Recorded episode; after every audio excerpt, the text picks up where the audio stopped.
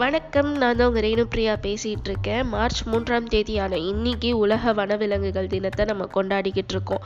அழிந்து வரும் வனவிலங்குகளை காப்பாற்றுறதுக்காகவும் இயற்கை சமநிலை மாறுபடாமல் இருக்கிறதுக்கு விழிப்புணர்வு ஏற்படுத்தும் விதமாக தான் இந்த தினத்தை நம்ம ஒவ்வொரு வருஷமும் கண்டுபிடிச்சிட்டு வரோம். அரிய வனவிலங்குகளின் சர்வதேச வர்த்தக சாசனத்தின் அதிகாரப்பூர்வமாக ஒப்பந்தம் செய்யப்பட்டதை அடுத்து இந்த தினத்தை உலக வனவிலங்குகள் தினமாக ஐநா அறிவிச்சாங்க. இந்த தினத்தில் வனவிலங்குகளின் பாதுகாப்பை அடிப்படையாக கொண்டு ஒவ்வொரு ஆண்டும் ஒவ்வொரு கருவில் இந்த தினம் கொண்டாடப்பட்டு வருது. அந்த வகையில் காடுகள் மற்றும் வாழ்வாதாரங்கள் மக்களையும் கிரகத்தையும் நிலைநிறுத்துதல் என்ற கருவில் இந்த வருஷம் நம்ம கொண்டாடிக்கிட்டு இருக்கோம். இன்றைய சூழல்ல தோள்களுக்காக புலிகள் இறைச்சிகளுக்காக மான்கள் தண்டத்துக்காக யானைகள் என மனிதனால் விலங்குகள் வேட்டையாடப்படுது.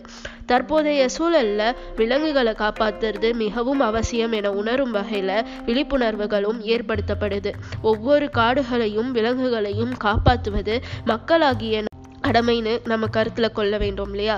ஸோ இது போன்ற பல சுவாரஸ்யமான விஷயங்களை தெரிஞ்சுக்க தொடர்ந்து கேளுங்க. நான் உங்க ரேணுப்ரியா பேசிட்டு இருக்கேன்.